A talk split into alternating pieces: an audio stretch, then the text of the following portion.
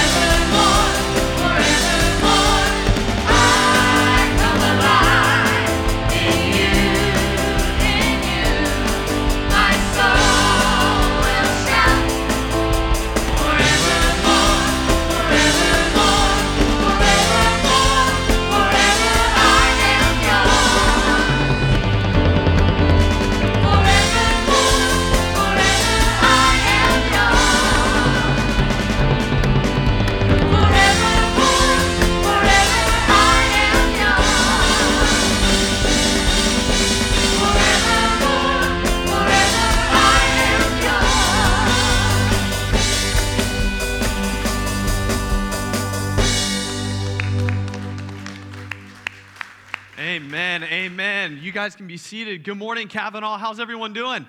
Good. I hope you guys are having an incredible holiday weekend. It's awesome to celebrate our nation's birthday, our independence. I don't know about you, but I'm, I'm unashamed and super proud to be an American today. I am. All right. I'm so thankful for our freedom, my, especially my religious freedom. I'm a little partial to that.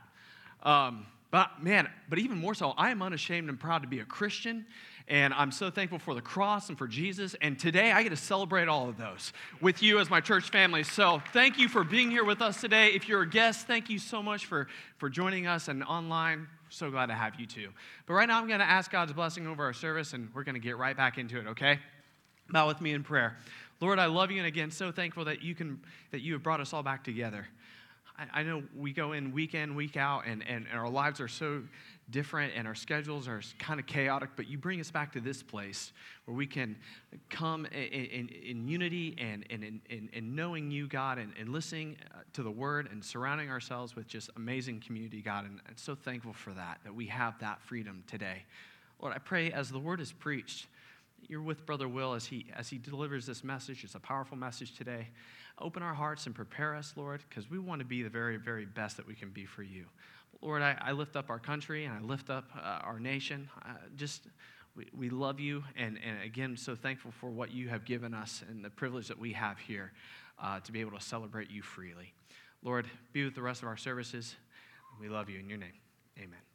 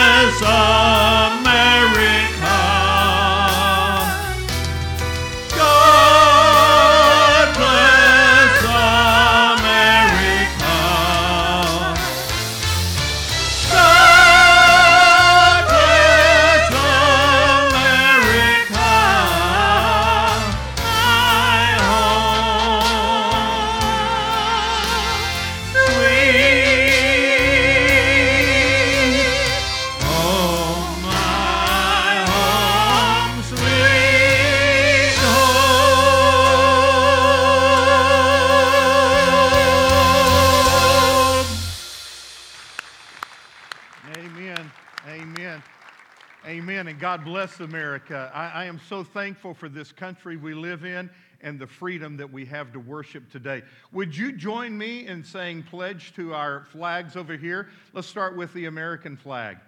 I pledge allegiance to the flag of the United States of America and to the republic for which it stands, one nation, under God, indivisible, with liberty and justice for all. Now join me as we pledge to our Christian flag.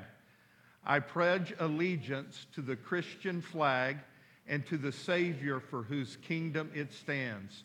One Savior, crucified, risen, and coming again, with life and liberty for all who believe. Heavenly Father, I love you so much today, and I'm thankful for the freedom that we have, the freedom that we have in this country to come and worship you, and the freedom that you have given us through the blood of Jesus Christ, our Lord and Savior. May we celebrate that freedom today. In Jesus' name, amen. Remain standing. Let's continue to worship together.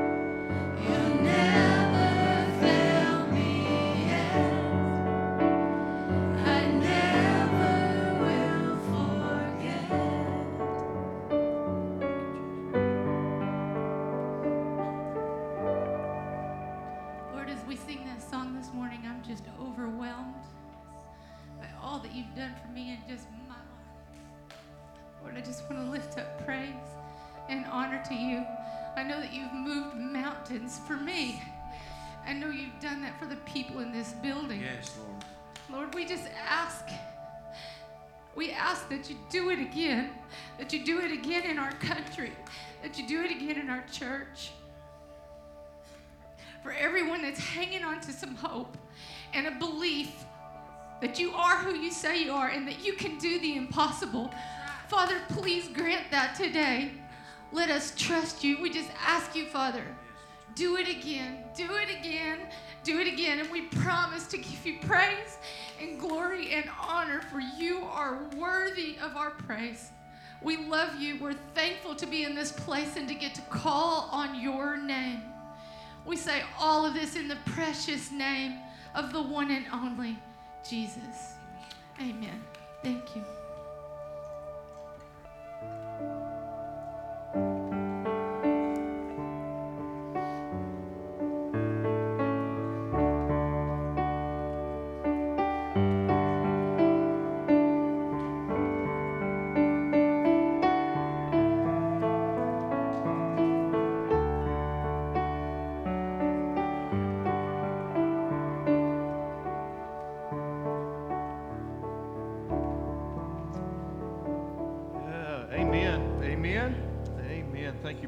Team. You know, in, in a country uh, that uh, I think has lost its value of freedom, I am certainly thankful for freedom today. Um, I am, I'm proud to be an American, but uh, more than that, I'm proud of the freedom Jesus gives us. And uh, typically, if uh, July 4th falls on a Sunday, I'm going to preach a, a sermon about uh, independence or freedom or America, but not today because I'm in a series on the 10 values that God wants us to hold dear as families, and I'm going to stick with those values today. Uh, but you know what? Our, our country and our families need to get back to the foundation of what God values. Uh, we are adrift as a nation, and that adriftness has begun in families. The devil is attacking families, and not just families in the world. He, he has his eye said on Christian families.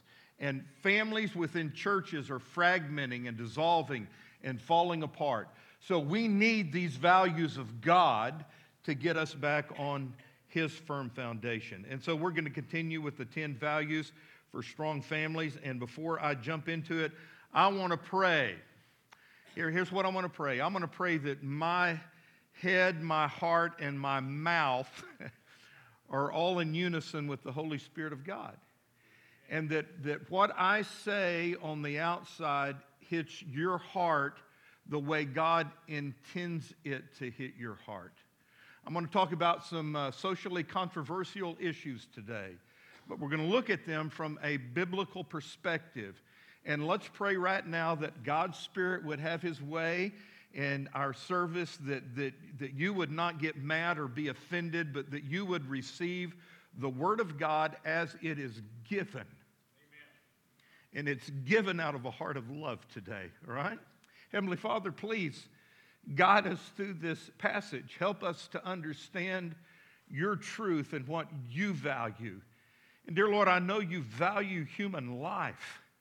And I pray that we would value life as well. As I speak on the outside, may the Holy Spirit speak into our hearts the word of truth. We ask this in Jesus' name. And everybody said, Amen. Amen. Today we have come to commandment number six. It's found in Exodus chapter 20, verse 13. It's a very simple commandment, it only has four words to it.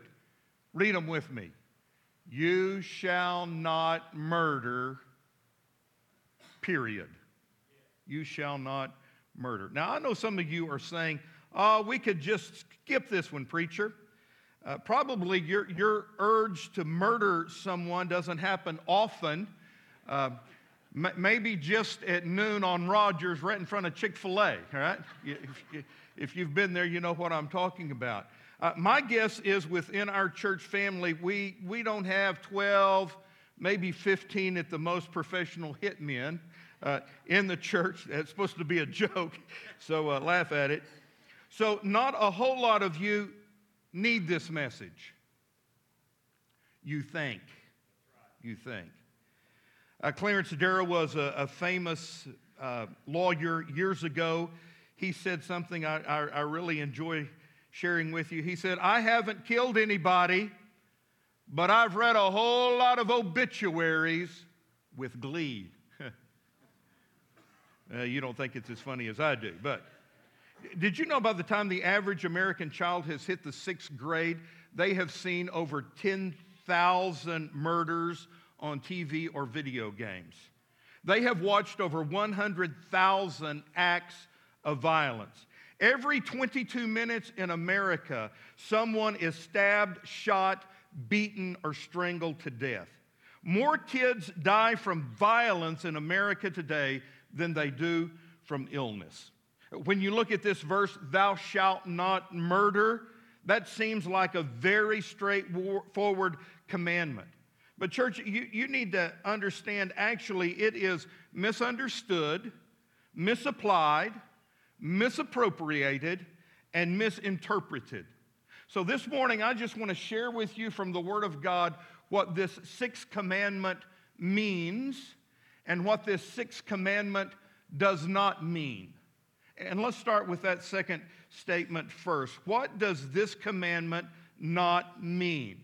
Well, the sixth commandment is not prohibiting killing animals. All right, we're going to start with one that may you may think is kind of easy. It, it's really not. You may think it's not a big deal, but for some people it is a big deal. The Bible is very clear about the difference between human life and animal life. Uh, in the Bible, many times God commanded in the Old Testament that animals be sacrificed to the Lord. Now, let me just stop right here and, and say this, which applies to everything I will say this morning. Uh, one of the things you need to know is that God never contradicts himself. He's never going to say one thing in Scripture and then say something opposite to that in another place. And you interpret an unclear passage with a clear passage. And many places in Scripture, it's very clear God says it's okay to kill animals. Genesis chapter 9, verse 3, he says, Everything that lives and moves will be food for you. Just as I gave you the green plants, I now give you everything. Okay? So, chickens and cows and pigs, God gave to us to eat. And again, some of you are kind of snickering to yourself, Preacher, why are you making a big deal of it? Well, for some people, it is a big deal. I remember when it was first made a big deal to me, 1972. I was at the Westside Free Will Baptist Church in Midland. It was a Sunday night. Uh, we were there for Christian training service, what we called CTS. My Aunt Pat Cates was training us in, in Bible sword drill and Bible tic tac toe. And we had just started the class when a young lady in the class, a couple of years older than I was, announced to the class, I have become a vegetarian. And that was interesting. I was just a, you know, a young boy. I really wasn't sure what a vegetarian was. And somebody asked her, Well, why did you make that decision? To which she said, I don't want to break the sixth commandment.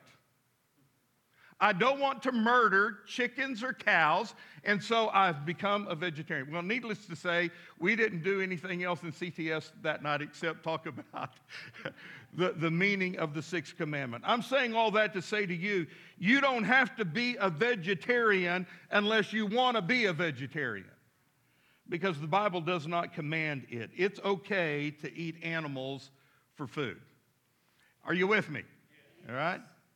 What does this commandment not mean? Well, it's not prohibiting the killing of animals. Number two, it is not prohibiting capital punishment. Many times in Scripture, God commands capital punishment. For certain crimes, he says it is worthy of the death penalty.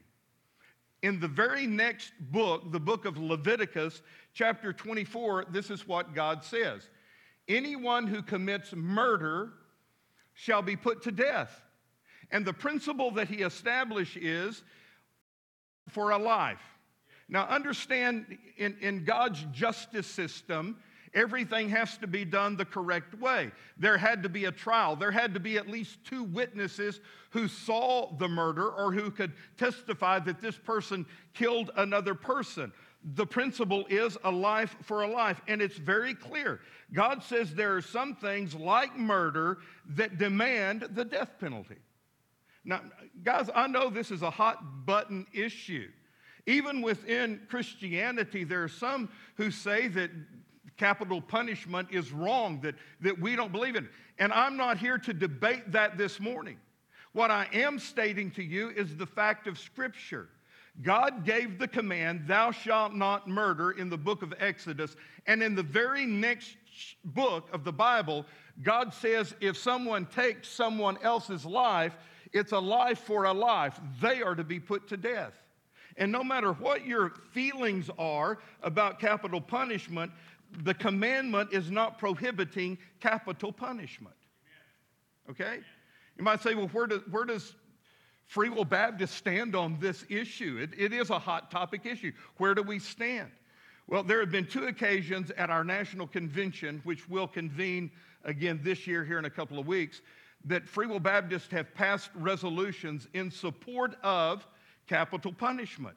The very first time we did that was in 1972. I think it was in the city of Detroit, Michigan. There was a resolution brought to the floor standing affirming capital punishment. It was unanimous, unanimously voted in, and within the resolution, it requested that that resolution be sent to the President of the United States, to the leaders in the House and the Senate, to the president of the Republican and the Democratic Party, to all Supreme Court justices, to all media outlets, that we as a denomination affirm capital punishment. That, that has never been rescinded. In fact, on multiple occasions, it has been reaffirmed. And again, it doesn't matter what you think about it, this is what Scripture is talking about. This commandment, thou shalt not murder, does not prohibit capital punishment. Number three, it is not prohibiting going to war. Ecclesiastes chapter 3, verse 8 there is a time for war. God is saying there are some things that are worth fighting for, there are some things that are worth dying for. When is it right to fight? Okay? It is right to fight in order to preserve freedom. I, don't know about you, but I am so thankful there was a group of people back in 1775 and 1776 who said, No, we want freedom and we're going to fight for freedom. It's right to fight in order to defend innocent people. It's right to fight to stop the spread of evil. One of my favorite quotes is All that is necessary for evil to triumph is for good men to do nothing. Hmm. So he's not talking about that. So, what in the world is he talking about? When he says in Exodus chapter 20, Thou shalt not murder. And what in the world does that have to do with my family? Some of you are sitting here, you know, thinking, I have felt like killing my kids but I've never actually done it. Did you know and realize that the very first murder in the history of the world happened in a family? Cain killed his brother. In fact, today, most violent crimes and most murders occur between family members. So, how, how does this commandment apply to my family? What in the world is God saying? Why is this a value that relates to my family? Well, the bottom line is this human life is a value. God values human life. And because God values life, God says no to suicide. God says, please don't do it. Did you know that right now, today, suicide is the number two killer among college age students in America? It is the number three killer among high school students. There are more kids who are killed by suicide than they are killed in traffic accidents. And God is pleading with you don't take your own life. I've heard people say, well, it's my life, and I have the right to live it, and I have the right to end it. God says, No, you don't. I gave you your life, and I, have, I am the only one who has the right to take it away. In fact, you, you need to understand you don't own your own life, and you don't own the right to take your life. You are not your own boss to live and to die as you might choose. Where am I coming from when I say that? Well, I'm coming from the Bible. The Bible says you are not your own. You have been bought with a price. The Bible says that even before you were born, God predetermined the number of days that you were going to live. Look at what it says in Job chapter 14. The length of a man's life is decided beforehand, the number of months he will live. You, God, and you alone, God, have settled it. God is saying, I have decided the number of days you're going to live, and I don't want you short circuiting that. I think most of us in this room, it, uh, I'm, uh, probably 90% of us, at different times have felt despair enough to think, is life worth living? I mean, if, you, if you're just going to be honest, you've, you've probably at least thought that. If you have considered, or if this moment you are considering suicide, I want to say to you from the bottom of my heart, there's hope for you. You matter to God. God made you for a purpose. God cares about you. And He can help you out of whatever despair you find yourself in today. If you've been thinking, my life is not worth living, know that you matter to God. And know that there are people in this church who care about you and are willing to help you and talk with you and just, just let you know that, that they're here for you. If, if you'll just let them know that you're having trouble in your life, they're going to talk you out of the darkness that you're in to see the sun of the light of day again. God says no to suicide. Number two, what does this commandment mean? Well, God says no to mercy killing. The, technical term for this is euthanasia. It, it is the causing death of someone because of deformity or because of age or because of some kind of incurable disease. What we are not talking about here is a life support system keeping someone alive who is already deceased and you and your family deciding to pull that plug. That's not what we're talking about. What we are talking about is the causing of the death of someone either because of inconvenience or because you don't think that their life is worth living anymore. And God is saying to us, you don't have the right to make that decision. Look at Job chapter 12, verse 10. It is God who directs the lives of his creatures. Every man's life is in his, God's power. Only God has the right to determine when I should stop living.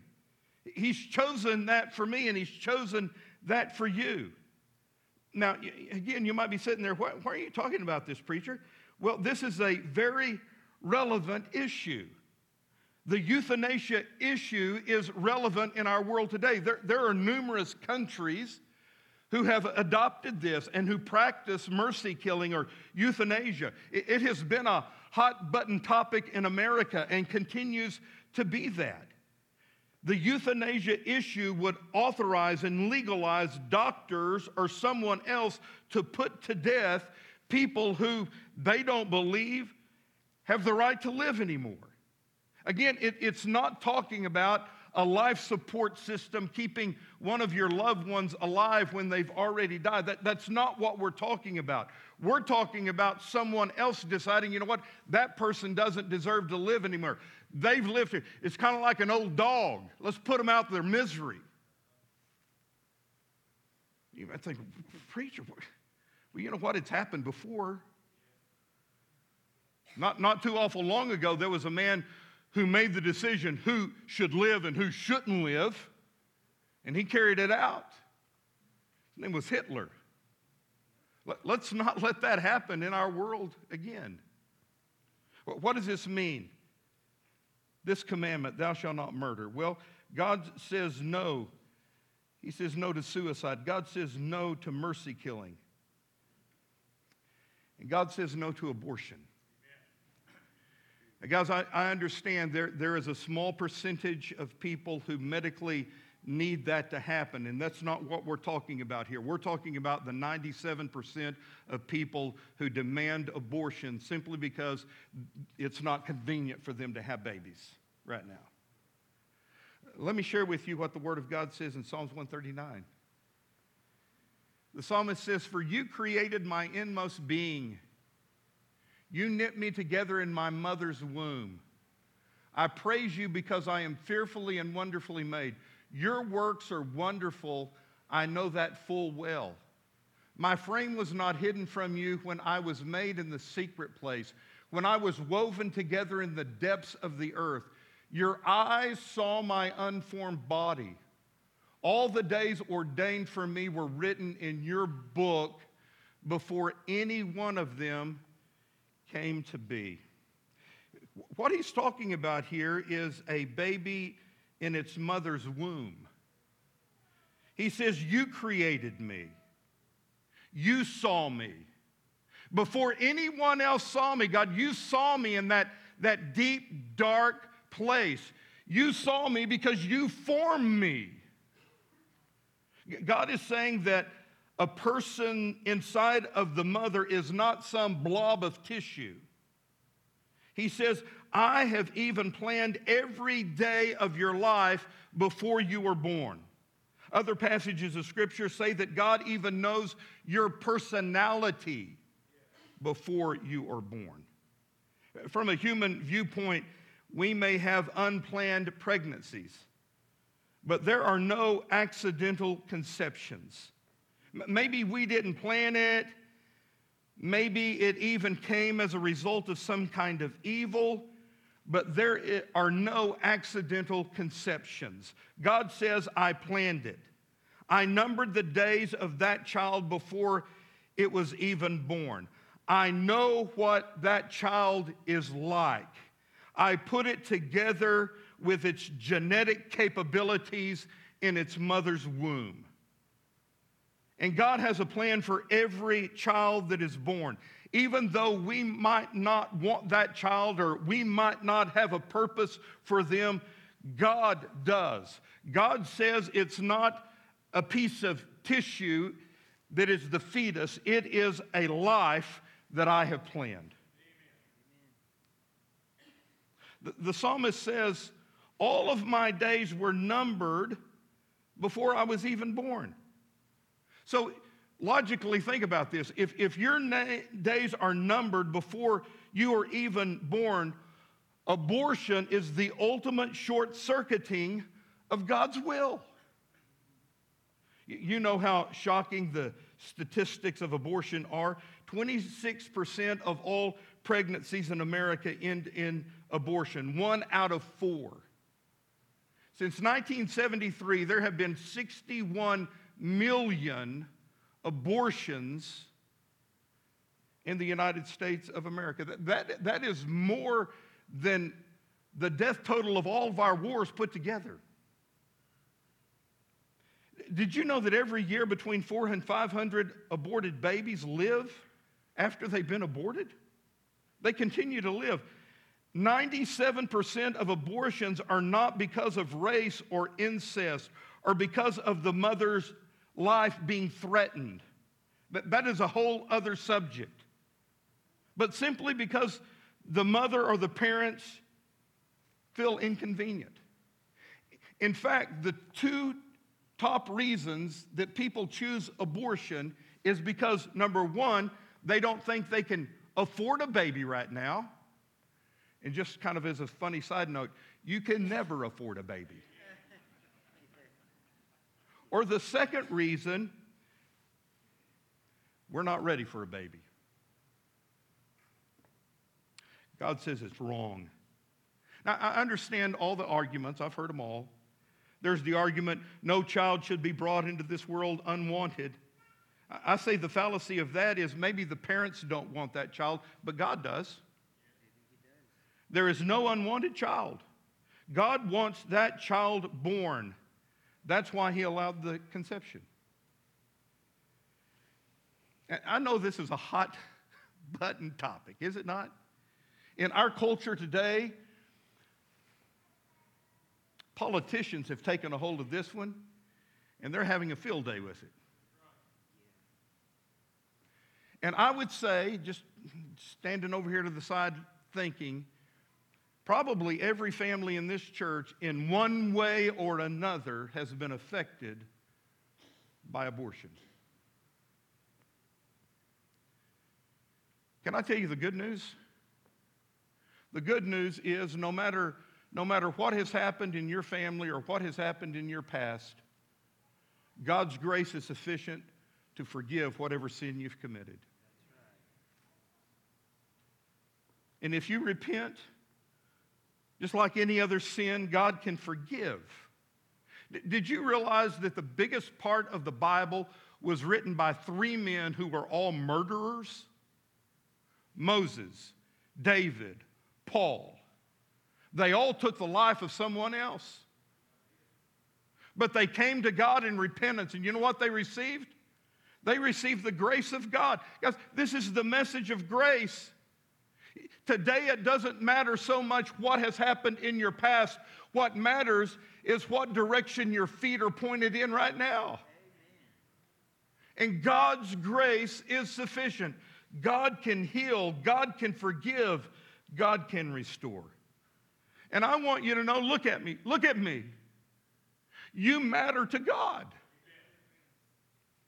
You matter to God, and your conception and your birth was not an accident. God planned you, God made you, God has a purpose for your life. He wants you to know Him, and He wants you to know that He loves you. He wants you in His family. And when you accept His Son, Jesus Christ, and you get in touch with God, you know the Heavenly Father as your Father. And all of a sudden, life takes on new meaning, and you understand what real freedom is all about. Let's be truthful. We've all made mistakes. If you've ever made a mistake, would you raise your hand right now? Okay, if, if you didn't raise your hand, brother, wake up. Because all of us have. And the Bible affirms that. The Bible says, For all have sinned. That means me, that means you, that means every one of us. We've all done things that we've regretted. The good news is that God can bring good out of bad, even out of bad choices, even out of dumb decisions. God does not cause evil. He's not the author of evil. A lot of it we bring on ourselves. A, a, lot of it other people cause in our lives. But God does not cause evil. But He is the only one who can turn evil into good. He is the only one who can bring good out of something that is bad. And if you will give Him the broken pieces of your life, He will put those broken pieces back together and He will give you inner peace in your heart. Hmm. What a great God we serve. Human life is of value to God. And, and, and we come to the end of my sermon. It's about over. There's always a mumbling, amen. And you might be sitting there thinking, whew, man, I've dodged a bullet today. None of that has applied to me.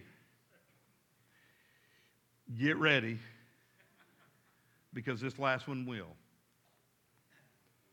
Because human life is of value, God says no to hate.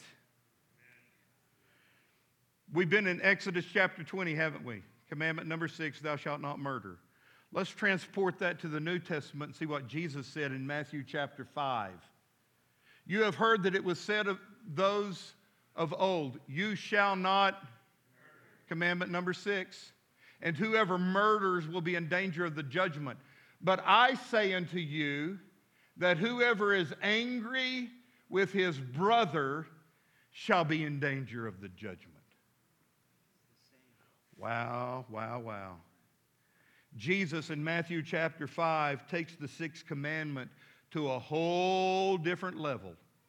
It- is a territory that many people want to avoid, right?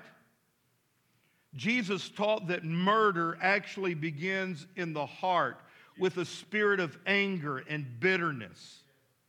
So here's the deal, and listen to me cl- clear and, and plain.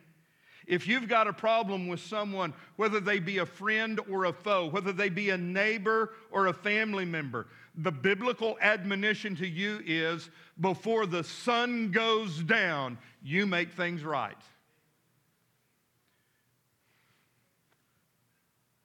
You might ask, you mean to tell me that I can murder somebody without pulling the trigger or sticking the knife in them?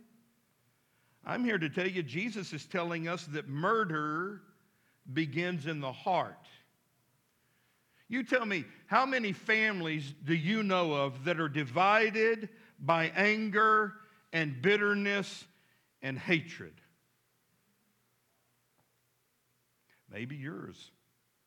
The principle in the Bible is to forgive and to restore. And you tell me, how in the world is God going to be able to forgive you if you are not willing to forgive those who have aught against you? I will admit this is a hard saying. In fact, I've got a book in my library, The Hard Sayings of Jesus. This is number one. This is a tough saying. But I'm here to tell you God means business. God will forgive if there is repentance. But you must take the first step. And that means that you have to release all of your anger and all of your bitterness and forgive. And I can't think of a better time or place for that to happen than right here in church on July 4th, 2021. You need to be set free because anger and bitterness will ruin your life. Jesus can set you free. And that can happen at the altar. You need to bring your family and receive his forgiveness and his freedom. And if there is anger or bitterness or bad feelings in your home, you need to make that right today. Let me tell you something, folks. Life is way too short to go through it in a struggle with the people who are closest to you. So forgive, forget, and be restored. And I think for our families today, we need to come and ask for God's grace and His forgiveness and His mercy in our homes. So, dads, will you bring your families and pray for that? And I'm also asking for you, church members, to come and pray for this country we live in. I tell you what, we need God back on the throne. We need to be on the Word of God as our foundation. And that begins by you submitting to His authority in your life. Heavenly Father, would you please have your way in our lives and in this service? Lord, this is a, this is a, tough, a tough commandment. A lot of controversial issues that we've talked about this morning, Lord. I just pray that our hearts would be softened by your Holy Spirit, that we would be submissive to your will in our life. And dear Lord, if there is anger or bitterness or sin in our life, I pray that we'd bring it to you today and receive your forgiveness. Restore families. Help, help our people to come and pray for our country, Lord. America needs prayer today. We need revival in our land and our families and our church. Help that to begin in our hearts this morning. In Jesus' name I pray. Amen. Would you stand reverently with your heads bowed and your eyes closed? Praise team's just going to sing a verse of invitation. These altars are open, and if you need to come and pray or would like to come and pray, I'm inviting you to come right now. As God leads, would you come?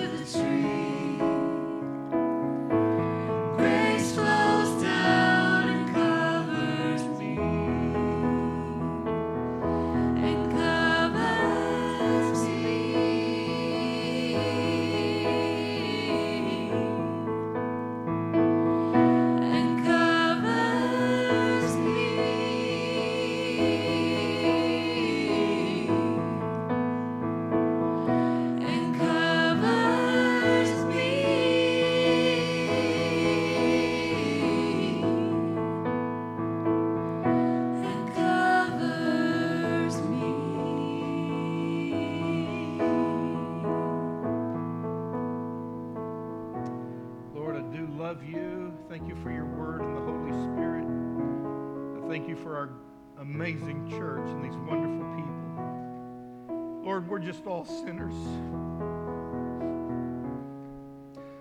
who have been touched and forgiven by the grace and blood of Jesus. Thank you for that. And help us to extend that same grace and forgiveness and love to others. In Jesus' name we pray.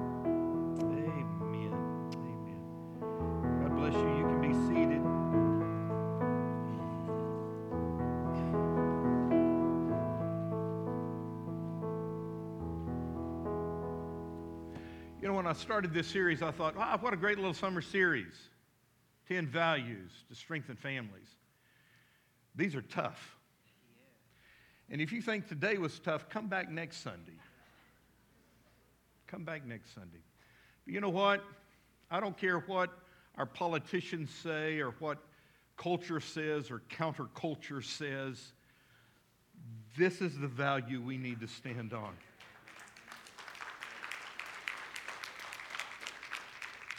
It is not popular today, but it will save your soul. Thank God for that. Hey, I, I, I love you. Do you know that? I love you and I care for you. And I speak the truth to you because I love you so much.